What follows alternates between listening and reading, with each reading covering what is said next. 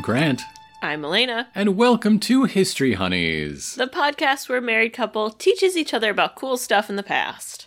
It's a wonderful spring day. The sun is shining through the snowstorm. It's absolutely terrible. I hate I hate everything right now. So I figure it's a, it's a great time to go out and do indoor things and enjoy culture. Yeah. Yeah. And this being our show, that means talking about the history of theater. Oh, I thought you were going to talk about like the Art Institute. I do love the Art Institute. Yeah. Now, if, if you talk about the history of theater, the history of Western theater, you know, people love to say that, that it is all descended from the ancient Greeks. Yeah. They're all like those Greek people. They invented theater. And they're right. Mhm. But it's not an unbroken line. No. Uh, in fact, there were centuries when nobody was putting on any plays at all. Over the, the course of imperial Rome, uh, theater had declined. And then uh, in the Middle Ages, uh, once the, the church was the big power on the continent, theater stopped. Yeah. There, there is a long period of time with no evidence of any news, new plays written, uh, public performances banned by the church. Actors could not be baptized. If you were to marry an actor, you would be excommunicated. Well, that was a thing for like a long time. Yeah, yeah. Very long time. Be- because of this break, because of this long stretch of time, uh, there is another root of all theater, and we're going to start by talking about her, Hrotsvita. Okay. Dar- darling, have, have you heard of Hrotsvita? No. Th- I This was not covered in, in your acting degree. Uh, I did not take the theater history class that went back that far. I did not really see myself doing uh much theater of that s- that time frame, hmm so I figured I should study some other things, like Dadaism. Sure, sure. You know. Well, Hrotsvita, she lived at the end of the 10th century in Lower Saxony. We're, we're talking the late 900s, ear- Yeah. early 1000s. Yeah, did not look at theater of that time frame. Uh, we, we don't have the exact dates for any of the significant moments in her life, but she still left behind a significant body of work. She's the first female playwright that we know of in history, uh, in, in any tradition, any language on the planet. Uh, she's the first person to write a play in, in Western Europe for centuries, like like I said earlier. And she also wrote histories, uh, including a, a history of her order. It won't surprise you if I jump ahead a bit and say she was a kind of nun. not surprised. Right. There there was some like first person bits in there uh, where where she talks about her own life. Uh, so she's one of the big sources for what it was like to be a woman at the end of the 10th century. Yeah, Yeah. makes sense. So uh, she produced her work as a secular canoness in Gandersheim Abbey. If anybody is planning any trips to Lower Saxony, the abbey is still there. You can Ooh. pop on by, take a look. That's cool. Uh, a canoness is is like a nun. You can think of it as a kind of nun, but with less vows. A secular canonesses took no permanent vows at all. Oh, So you could own property, you could have servants. If uh, you caught somebody's eye, you could go and get married, and it wouldn't be a scandal at all. so it's it's basically you've just like outwardly said, I really like my God, Yeah, so gonna kind of be a nun, you're gonna but not really. you- you're gonna live a simple, faithful life of of study, just like any other variety of nun, but without any permanent vows. You're keeping your options open. Yeah, Yeah, yeah. uh, it- it's More a, people would probably be nuns if that was the case. It's a good life for an unmarried noblewoman. And that's why we think that's what Hrosvita was. You know what it really is? It's really a way to be like, no, stop bugging me, mom, to get married. I'm a nun. It's fine. so she, she she's probably a later born daughter of some noble family of the region. Who finally like left her alone? Like, you don't have to marry. Your sister already did that for us. Uh, it's likely that she entered the abbey later in life. Her uh, body of work, you know, suggests someone who who had experiences Uh, I'm there. There's a lot of romance and love and uh, uh, wink, wink, nudge, nudge in her plays that we'll get to. So hey, maybe she had a wild childhood. But once she became a canoness in that abbey, she she was uh, educated in uh, Latin and everything else you could be educated in at the time. And she read a lot. Uh, obviously, the, the Bible and the works of church fathers, but also contemporary histories, the apocryphal gospels, because once you've read the first four, you're, you're wondering where the rest of the series is. Uh, but her favorite were, were the Roman comedies of Terence. Okay. Uh, Terence is the name we, we use to refer to Publius Terentius Afer. Uh, he was brought to Rome as a slave, earned his freedom, and wrote six surviving comedies. He only wrote six comedies, so he's batting a thousand, actually. Lucky Yeah. guy. Yeah. Can't say that for basically anyone else in antiquity. now, he was captured into slavery from what is now Tunisia and is probably the first playwright of color in European history. Ah. There have been a lot of people trying to break down exactly what certain words used to refer to him meant in the context of 120 BC. Yeah. Terence died at sea at age 25, probably. He was very young. Yeah, he, he went on this boat trip, was never heard from again, probably died at sea. Uh, he was taking a journey to, to see the world and broaden his horizons and, and hopefully, you know, work that into his later work that never happened. I mean, maybe he just found like a better place to be. Like, you know, this part of the world's better, so I'm just gonna stay here. I mean, he, he was already doing remakes of Greek comedies. He might as well just stay in Greece, change his name, Yeah. farm some olives. Why not? Yeah, why Yeah. not? But Terence's language was so good, hi- hi- his use of Latin, uh, and, and his material was less vulgar than his contemporaries, that monasteries, in, including Gandersheim Abbey, uh, used his plays to teach Latin. Like, he was the primer. Yeah. I always love that like people look back on the like, oh, why can't this be like that in the old days and why can't this be like th-? Theater was always vulgar back then. always. Yeah, yeah. What good old age are we talking about? Because I don't think it means what you think it means. satire is linguistically the word descended from the the satyr plays where goat men would come out with giant dangling prop penises. Yes. So there you go. Yeah. Also, uh, one of the reasons the early church hated theater so much uh, was that the Roman theater was either watching uh, people mock early Christianity, you know, like reading Christian prayers uh, to laugh at them when anybody who used them in worship would be put to death, or in the performance venue next door, you would watch those Christians be put to death. Yeah. Like they're the the grudge came from an understandable place. Yeah.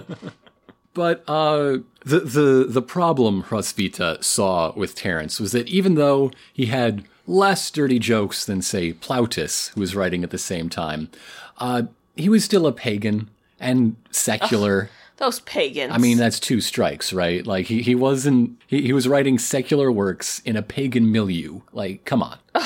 So uh, the, these beautifully written plays are, are going around to to all the educated people of Christendom, but they're talking about you know pagan gods and and Roman virtues rather than Christian ones. So she's worried that people of good faith might be quote attracted by the polished elegance of the style of pagan writers. oh no. It's a slippery slope from Terence to Jupiter worship. Because Potentially. Potentially. so her solution was to make a better alternative. Uh, use their meter and, and that polished elegance, but to tell stories about virtuous Catholic women. And, and they would be comedies just like Terence's work, inspired by this guy who lived a millennia before her. We're about as far from her as she was from him. Like, yeah. Hrotsvita is almost exactly the midpoint between us here today and Terence. Oh, that's mind blowing. Yes. That's weird to think about. Now, one thing to keep in mind uh, when I, I'm going to talk about these plays is that comedy, we're, we're talking about a, a period when that basically meant happy ending. They didn't all have to have jokes. Comedies weren't necessarily funny. They were just not filled with death and destruction. Like, fast forward 600 years and you get The Merchant of Venice, which is also a comedy. Not very funny, no, it's really it's not. it's not a comedy. but all the good people are married at the end and the bad guy is punished at the end. That makes it a comedy. Yeah. So we're, we're working with a definition closer to that one than, than the contemporary definition. Yeah. And the uniting factor in her six plays uh, is a focus on maintaining Christian virtues, uh, most commonly chastity. Oh. Just six quick plot recaps of her entire uh, uh, dramatic work. Gallicanus. We've got this lady named Constance who doesn't want to marry Gallicanus, who is an officer in her father's military, and she says that he'll have to become a Christian first. He does on the battlefield. Uh, God then helps him win the war, and when he returns home, as a good Christian, he allows Constance to retain her vow of chastity and does not force her to marry him. Oh. Happy ending. Sure. Dulcitius. Three Christian sisters are ordered to marry their pagan governor and make a sacrifice, which is no, no good. Uh, they are thrown in a dungeon when they refuse. The governor tries to seduce them, uh, but by a miracle, he instead starts making out with and, and groping all the pots and pans in the kitchen, which is right next to the dungeon, I guess. Uh-huh. Uh, he gets covered in soot, and all of, of his soldiers think he's some sort of unholy demon, which, get it? Uh, uh. After he snaps out of it, uh, he, he is incensed, and the three sisters are, are uh, given all sorts of trials and tortures, and by the end, all three have been martyred and enter paradise with their virtue intact. Yeah, happy ending. Callimachus. Drusiana doesn't want to marry this guy, Callimachus. There's a theme here. because he's not a good Christian. She wants to get out of this marriage so bad that she prays for death, and it works. But Callimachus doesn't let that stop him. Uh, he bribes a guard to see her lying in her tomb. Uh, a snake kills the guard, but spares Callimachus because he didn't really mean any harm. See, he has also converted to Christianity, and Drusiana is resurrected. She prays for the guard to be resurrected as well, out of the, the kindness of her virtuous heart. And he is, but then he dies again when he is disgusted to see that Callimachus is a Christian now. and you thought they wouldn't be funny. Now, are there any where the girl actually wants to marry someone? No. no. Okay. Abraham. Abraham is a holy hermit, not the Abraham you're thinking of, just named for him. Okay. Uh, he is raising his daughter Mary and teaching her how important chastity is. Uh, later, like 20 years later, she is seduced and runs away in shame. Uh, Abraham spends years trying to find her un- until he uh, hears word that she is living and working in a brothel. He goes there in disguise and he teaches her about God's boundless forgiveness. She seeks penance and the family is united and lives happily ever after as holy hermits. Maybe he should have talked about that to begin with. but then there wouldn't be a plot. But then his daughter would have never run away ashamed because he put her virginity on such a high pedestal. Man, themes don't change. Paphnutius is the, the fifth play. Uh-huh. And a heck of a name. Uh, but Paphnutius is another holy hermit who hears about a famous prostitute, Thais. He goes to her, finds that she already is, is aware of and believes in an omniscient God, uh, and through logical debate, I suppose, uh, convinces her to live by the word of God. Uh, she spends years performing penance, lives a, a holy cloistered life in a convent, and then dies shortly after leaving her seclusion. This is a dramatization of the life of Saint Thais. Th- This is a real saint story pre that pre-existed Hrotsvita. Ah. I'm confused about this dude who's just going around, like, trying to find famous prostitutes, though. Well, you've slept with the rest. Time for the best. and then there is Sapientia. Sapientia All, all of these plays are named for a central character. All of them have women as a central character. Sapientia is the only one named for the woman. Yeah. Uh, Sapientia has three daughters, and all four of them are taken before Emperor Hadrian for refusing to worship the Roman gods. He asks about their ages, and she gives him uh, this co- complex math riddle to figure them out, and so he sentences them to death. Ooh, maybe don't sass him.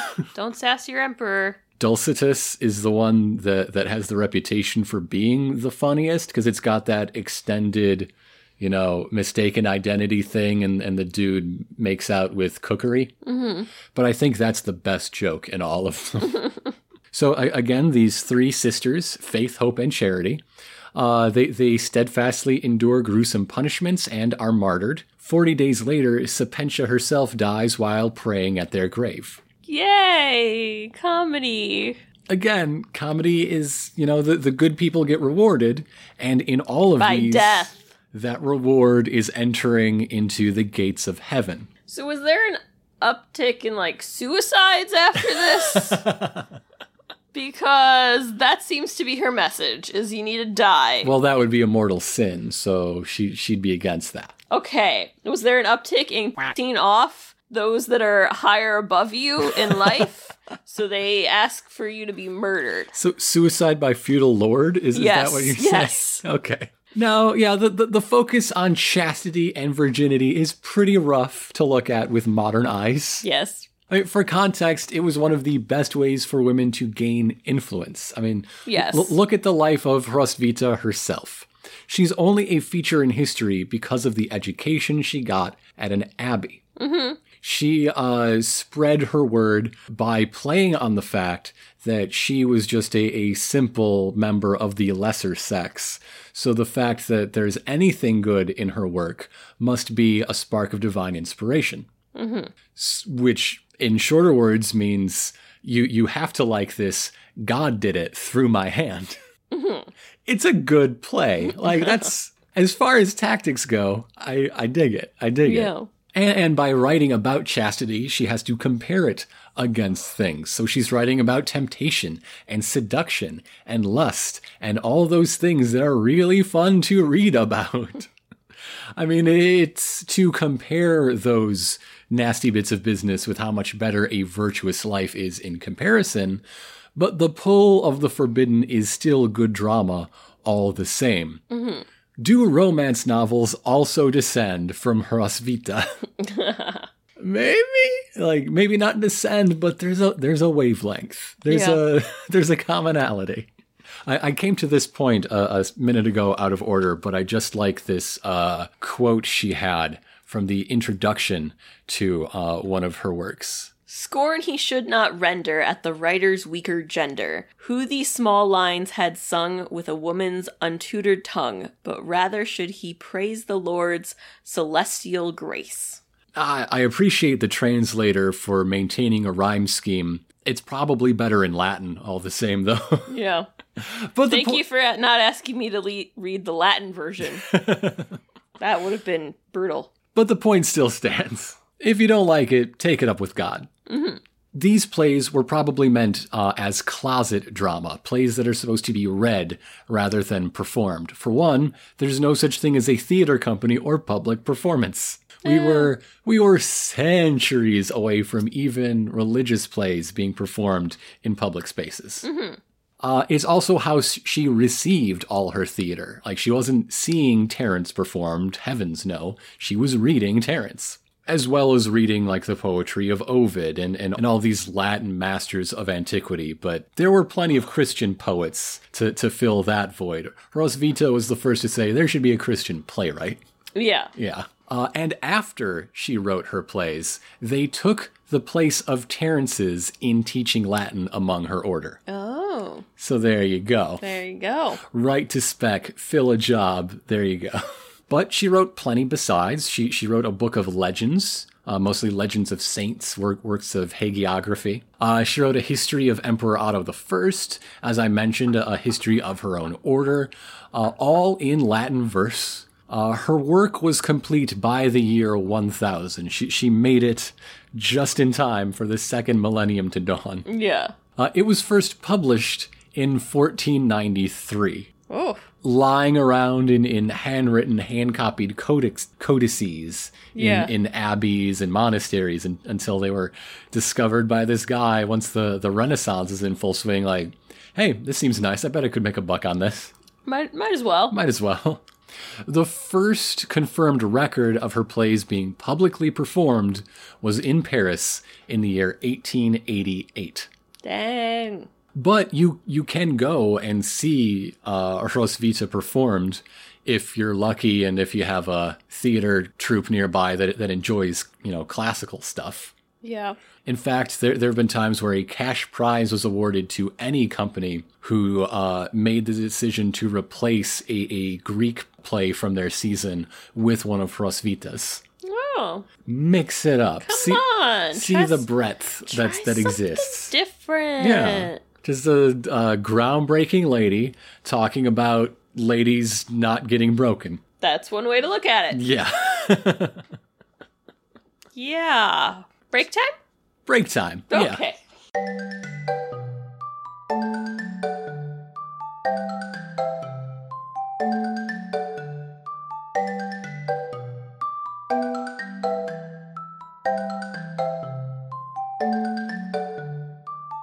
So, we're in the early medieval period.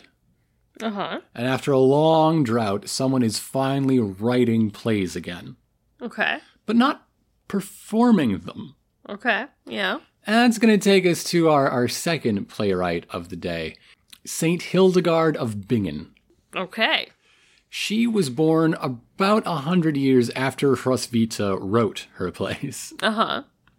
Uh, and she joined a monastery at, a young age and, and rose to be abbess there. Uh, she was educated there, of course, and became a prolific writer. She wrote a little bit of everything. Yeah. Uh, she composed a cycle of liturgical music. Uh, she wrote a nine book volume on the scientific and medicinal properties of various plants, stones, fish, reptiles, and animals called Physica. Dang. And then the Causae et Curae, a six book volume on the human body with instructions on the diagnosis and treatment of disease. Wow. She learned it all from gardening. Yeah. hmm She's just her own Wikipedia.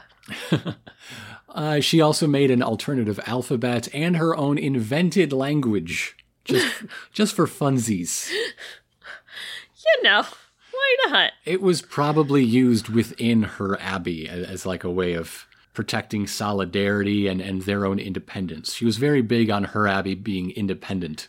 Oh. Once she rose to abbess, there there was an abbot who was like, "Hey, uh, we we should join up. You got a really nice abbey there. It's like." Been around forever, thick stone walls. You're doing all right for yourself. We're doing all right too. We'll be together, and, and, and you can. I'll be in charge of everything, and you can be in charge of the women. And she's like, "Mm, no. Instead, I think I'm going to move my abbey uh, to this other town and just build a new one out of nothing, out of just some sticks with a leafy with a leaky roof. I, I'd rather do that." when this abbot went behind her back to like do his plan anyway, uh, Hildegard was struck by an illness that everyone took as a sign from God that he was unhappy with this action and we should let it be Hildegard's way instead. So take that. so she founded a few monasteries in her day. Yeah. Mysterious illness wasn't the only way God spoke to Hildegard. She claimed she received visions uh, beginning at the age of three. Oh boy. I don't know when she started claiming it, but once she did, she said they started at age three. Yeah. Just, just to be clear. So God is my imaginary friend named Harold. Well, no, no, God's real. They're nuns. They're very, very sure about that. God's coming to me Okay. in my imaginary friend Harold. Oh, okay. Okay. How about that? Uh, it, it was more like a, a being of, of living light, as she described it. And she described it a lot. Most of her writing, in fact, were, were three huge volumes of theology based on her visions. Mm-hmm. Uh, these writings were approved by Pope Eugenius III after he sent a commission to determine whether or not they were genuine. They said yes. Uh, he read a sample and he's like, yeah, This this is good stuff. Okay. The, the second volume she wrote to describe her visions took the form of conflicts between the virtues and the vices personified. Oh. So just remember that for like three minutes from now. Okay. In that second volume was also an early description of purgatory as a place of penance for souls, which impacted Catholic theology to this day. Oh. There you go. I think that's enough groundwork uh, to talk about the reason she's in this episode the Ordo Virtutum. Virtutum. It's all Latin, everything's in Latin. Yeah. It was the lingua franca. Ordo Virtutum is the first medieval morality play and the only medieval musical drama that survives with both text and music. Oh. You could perform this and be reasonably sure that it was exactly how it was intended. Yeah. I say reasonably because medieval musical notation did not include tempo. That makes a difference. That one you just have to do your best historical guess on. Yeah. but everything else is is written down and can be read. Okay. Now, morality plays became the dominant style of theater in the 15th to 16th century. Mm-hmm. That's how ahead of her time she was. She invented it in the 1100s. Yeah. Now, like comedy doesn't just mean a play with jokes in it. Uh huh. A morality play isn't a play with a moral at the end. Okay. It, it is a more specific uh, genre than that. One of the signature features of a morality play is that the characters are personifications of abstract concepts. Uh, the main character was usually humanity, like People. all of it, All the people. just humanity itself. The most famous morality play is uh, named Everyman, which is also the name of the main character. Everyman. Yes. This character represents all of you. Yes. The theme was always essentially you're gonna die, Yep. so get right before you do. Uh huh. The world's pleasures are not worth the price. The only thing you can take with you is salvation, so that should probably be your priority here. I don't know. Ice cream exists. like, Not beyond the grave, it doesn't. well, And also not in 1100, I don't think. Maybe that should be your next episode. History of ice, ice, cream. Maybe, maybe, maybe I'll look. Maybe I'll look into the history of some uh, snacky foods. So, all of those features of morality plays trace back directly to Ordo Virtutum. The roles are the soul, our, our main character, uh, a chorus of prophets and patriarchs, a chorus of souls, the devil, and the 17 female virtues. Uh, these are first humility, the queen of the virtues, and the rest as follows celestial love, charity, chastity, contempt of the world, discretion, faith, fear of God, hope, innocence, knowledge of God, mercy, modesty, obedience, patience, and victory. There's also discipline, whose name is crossed out in the manuscript. Oh, So maybe that's something else that we're not sure how it was. Two judgment calls tempo and whether discipline is in the play or not, I guess. yeah. I do like that uh, contempt of the world follows chastity on your list. Only in the alphabet. Yeah, just like, well, screw it all. Here's the plot of Ordo Virtutum. The virtues are introduced to the prophets and patriarchs, who sing in their chorus that, like, hey, nice, love them, great. Uh, the chorus of souls then complain about being trapped in bodies. The soul uh, is pretty happy just being a soul, loving life, existing, and would like to go straight to heaven now, please. But the virtues respond and tell her she has to live in a body first. So she does, and the devil tempts her with all the worldly pleasures and indulgences of life. Then the virtues describe themselves again, with the devil interrupting them and insulting them. Uh, the soul, having lived a long and full life, uh, uh, dealing with you know these pressures, being pulled in opposite directions, repents. The virtues all bind the devil, and the soul enters heaven as all praise God. The end. Nice and simple. The show is sung through with 82 melodies in total. Dang. The Hamilton of its time. Yeah, yeah. Yeah. Of course, the, the exception to the singing rule is the devil's part. He only shouts. the devil just screams. Left his uh, cap lock on. It- It's a total contrast to the rest of the piece. And like, I feel like you could do that in a sung through musical today, and people would be talking about how like clever and innovative it is when this was from the 1100s. I mean, it'd be hilarious. It would be. It'd be so funny, especially if it's like a very like beautifully sung musical, and then the Mm-hmm. And devil then there's just, just a shouty guy. like the character comes out shouting, Mm-hmm. but like none of the other characters stop singing, and No. like no one acknowledges him, and it's just like completely like it's like he's invisible, but he's just shouting. Coming soon to the Neo Futurarium. I haven't played it right, apparently. Ordo Virtutum was performed in the Abbey as a liturgical piece, as a piece of worship, which is pretty nice for, for all the nuns there. It provided a rare chance to enjoy music and just the fun of singing without breaking their vow of silence. Because it's a worship service. The same as oh. reading the Mass doesn't break the vow of silence, or, or doing the liturgical chants.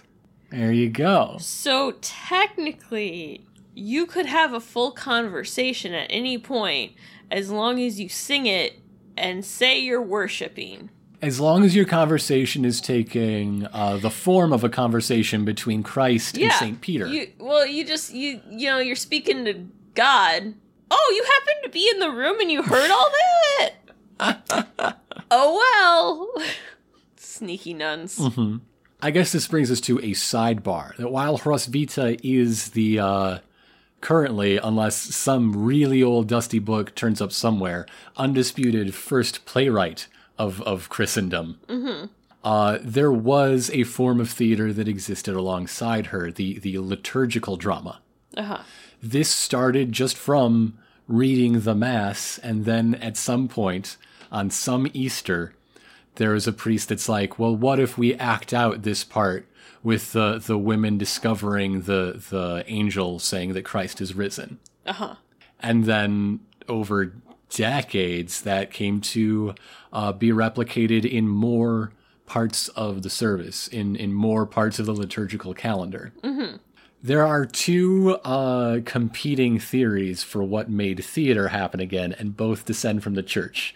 Either liturgical drama or Hrotsvita saying plays are nice, but they're too not Christian. Yeah. yeah. But musicals definitely come from Hildegard. So, yeah, or Ordo uh, Virtutum circulated as its own piece of liturgical theater. And, like we mentioned, gave rise to the entire genre of morality plays, even though the next known morality play wouldn't be written for a century. Yeah. Again, ahead of her time. Mm-hmm. And when she wasn't writing, Hildegard made history in plenty of other ways, like uh, four tours of the German states to give her sermons in places and times when women were banned from speaking. Yeah. She spoke in monasteries, she spoke in public, she spoke to clergy, she spoke to lay people. If you are writing Pope approved uh, books of, of visionary theology, it opens some doors. Yeah. And she went in those open doors and spoke to those people, not just about her, her visions and, and what they mean for faith in the church, uh, but to, to argue for reform and against corruption in the church. She was a particular enemy of simony. This is the practice of the church selling offices. Pe-. People being able to buy a, a position in the, the church hierarchy Yeah. Is a big no-no, but it happened anyway, and Hildegard was firmly against it. Yeah.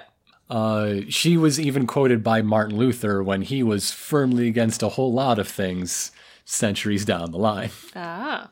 Uh, she was regarded as a saint uh, not long at all after her death, but her canonization process was kind of patchwork. Like it was never formally written down until the year 2012 Oh my god. after she was regarded as Saint Hildegard for centuries and generations upon generations. Yeah. Finally, a, a, a pope put it down in ink. so that she could be declared a doctor of the church only five months later. The quickest turnaround for that.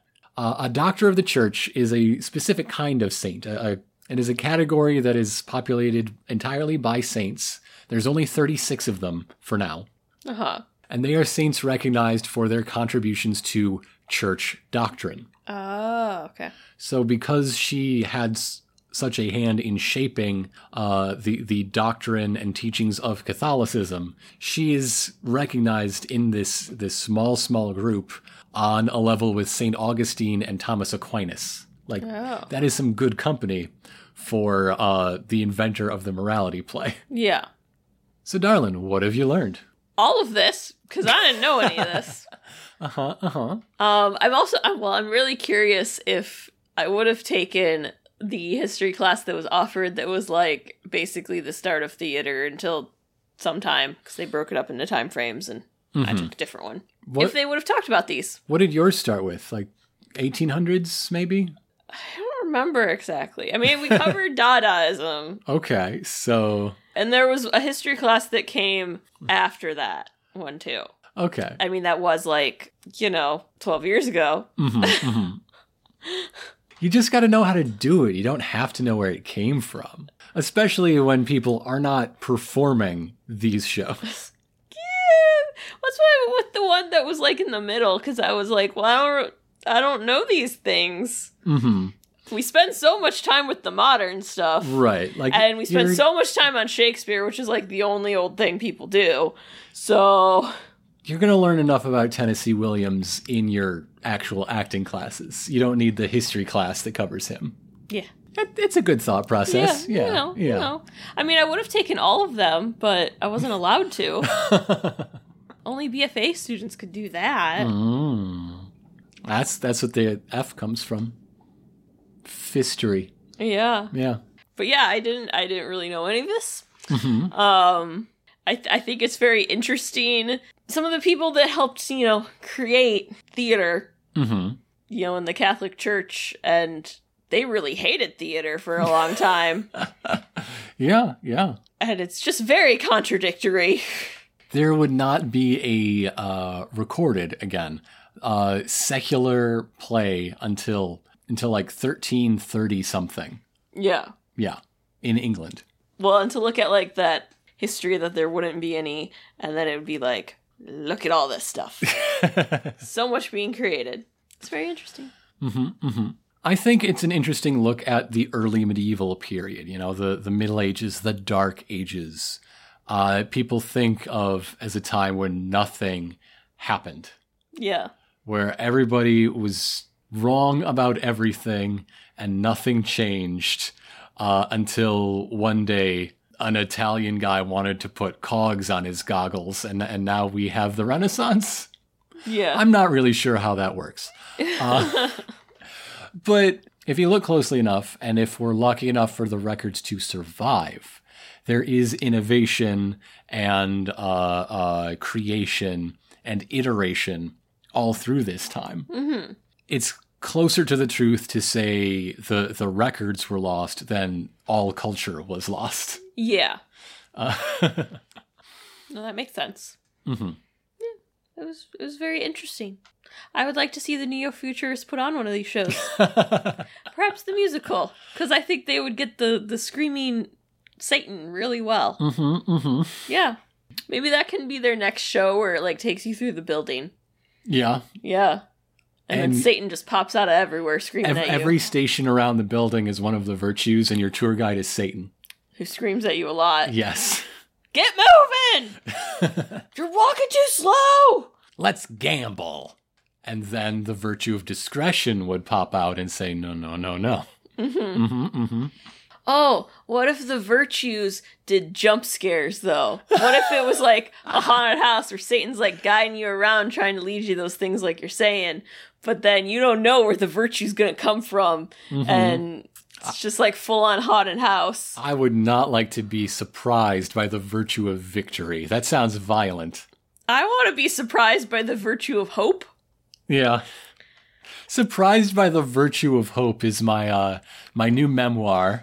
I will be running for president uh, if it hits the New York Times list. Yeah. I also want to be surprised by the virtue of contempt of the world. That's my new band name. Surprised by the virtue of contempt of the world? Yeah. So it's prog rock then. Mm-hmm. Okay. Yeah. Anyway, we're going to take a quick break and be right back with your letters.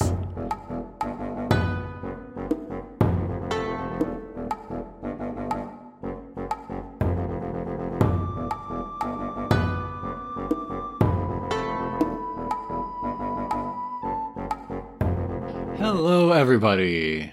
Hi. I hope you're all having a lovely day, and I hope you enjoyed that episode, but it's not over yet Nope. because we have letters! Yeah. Tiny mailbox this time. and we love it all the same. Uh, f- Our first is from Kieran, uh, and some of our recent prompts happen to line up with his interests. His favorite deadly disease is syphilis, uh, which has had uh, a really notable impact on history. One of the reasons it's so notable is that you can sort of trace it across uh, uh, Europe once it uh, appeared after Columbus's landing in in uh, the Caribbean, because it has uh, more unique uh, uh, presentation than other diseases. It doesn't get mistaken for anything.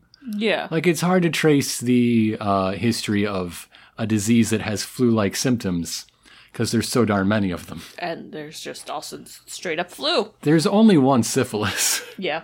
and it became th- this uh, ingrained part of culture. Just like then, one night it was fixed. We, Yeah.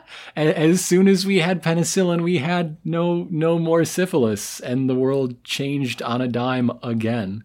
To answer the prompt of favorite playwright, he dips back into a past mailbag to talk once again about Aphra Behn, uh, the first professional English language female writer in history, uh, who was a spy in, serv- in the service of King Charles II, best friend of the king's mistress. She wrote books and plays promoting racial equality. Ooh. And a filthy poem about an impotent shepherd. Ooh. Ooh. And if you want to hear more about syphilis and or Aphra Behn, uh, you can of course check out Kieran's work at headstuff.org. Yeah. Thank you very much. Bellaphone wrote in and shared some very cute dog pictures. Gloria is such a sweetie. Give her the lemonade, please. She really wants the lemonade. Dakota just wants to lick dirt, apparently, but that's okay. Bellaphone answers uh, the prompt of favorite playwright, and that is Cormac McCarthy. Particularly, I assume their play Sunset Limited. Thanks, Bellaphon. Final Gamer writes back with a couple prompt responses of their own. Uh, first, their favorite infectious disease is the eponymous syphon filter from the Syphon Filter video game series. Oh. For a second, I was like, what? what is this? I've never heard of it. That explains it. It is a genetically programmable bioweapon, so so you can uh, use it to to target whoever you want dead, and it gets passed around the, the over the course of the series to all sorts of shady organizations uh, who would like to use that ability for their ill schemes. So, uh, in, in the package of a PlayStation, PlayStation 2 stealth game, you can also learn about bioterrorism and government abuse and ethnic cleansing and all sorts of fun escapist topics. Oh boy. Uh, their favorite origin story is that of Dracula, but not just any Dracula. The Dracula as presented in the Castlevania series of video games. I'm starting to think that this final gamer enjoys gaming Yeah, I think so. and wants to prevent all of us from enjoying it so they can remain the final one. Yeah. I guess. How rude. But essentially, their Dracula is a, a grieving husband who uh, was so consumed by despair that he defied God's will uh, in order to become immortal, then raised an army of demons and outcasts that God abandoned in order to destroy God himself. Because that's what you do when your wife dies in the Crusades. Yeah, you know. Yeah, I, I guess so. As long as we've got the, the Belmont family on our side, I, I think we'll be okay. Yeah. Thanks, Final Gamer, and thanks to everybody who writes in. Uh, where can those letters go, dear? HistoryHoneysPodcast at gmail.com. And we love hearing your, your stories, your comments, your questions, your corrections, and your show suggestions, as well as your responses to our usual prompts. And animal pictures. And we especially love to look at cute, fluffy things, and sometimes scaly things, and, Yeah, and feathered things. Yeah. Yeah. We we don't discriminate against the things, except for spiders. Please don't send those. And if you do, I would need a warning before we open that email. Please Thank you. clearly label your spiders, Yep. but otherwise. Otherwise, we're probably good. But speaking of prompts, dear, what would you like to hear for in advance of our next episode? I want to know people's favorite snack. Darling, What? you're my favorite snack. Okay. And all those emails can go to historyhoneyspodcast at gmail.com. While you're getting in touch with us, a great way to do it is on Twitter, on Facebook, and on Instagram. At History Honeys. That's right. You can also leave us a rating and review, and we really wish you would on Apple Podcasts or wherever else you manage to find the chance. We will interpret every five star review as uh, one that Hrotsvita was cheated of, being born in a time before theatrical reviews. Yep. Yeah, Yeah. she she earned it. She deserves it. Yeah, so come come give us all her five star reviews. Mm-hmm. It's restorative justice, is what it is. Yeah. And you can also tell a friend. Tell those friends we love your friends, and we would love to be introduced to your friends. Word of mouth helps uh many people find us. And it just deepens your friend connection. Mm-hmm. And if a friend has dogs, Share those dog pictures. we're we're all about Come it. on. And with that, I'm Grant, I'm Elena. and history's better with your honey.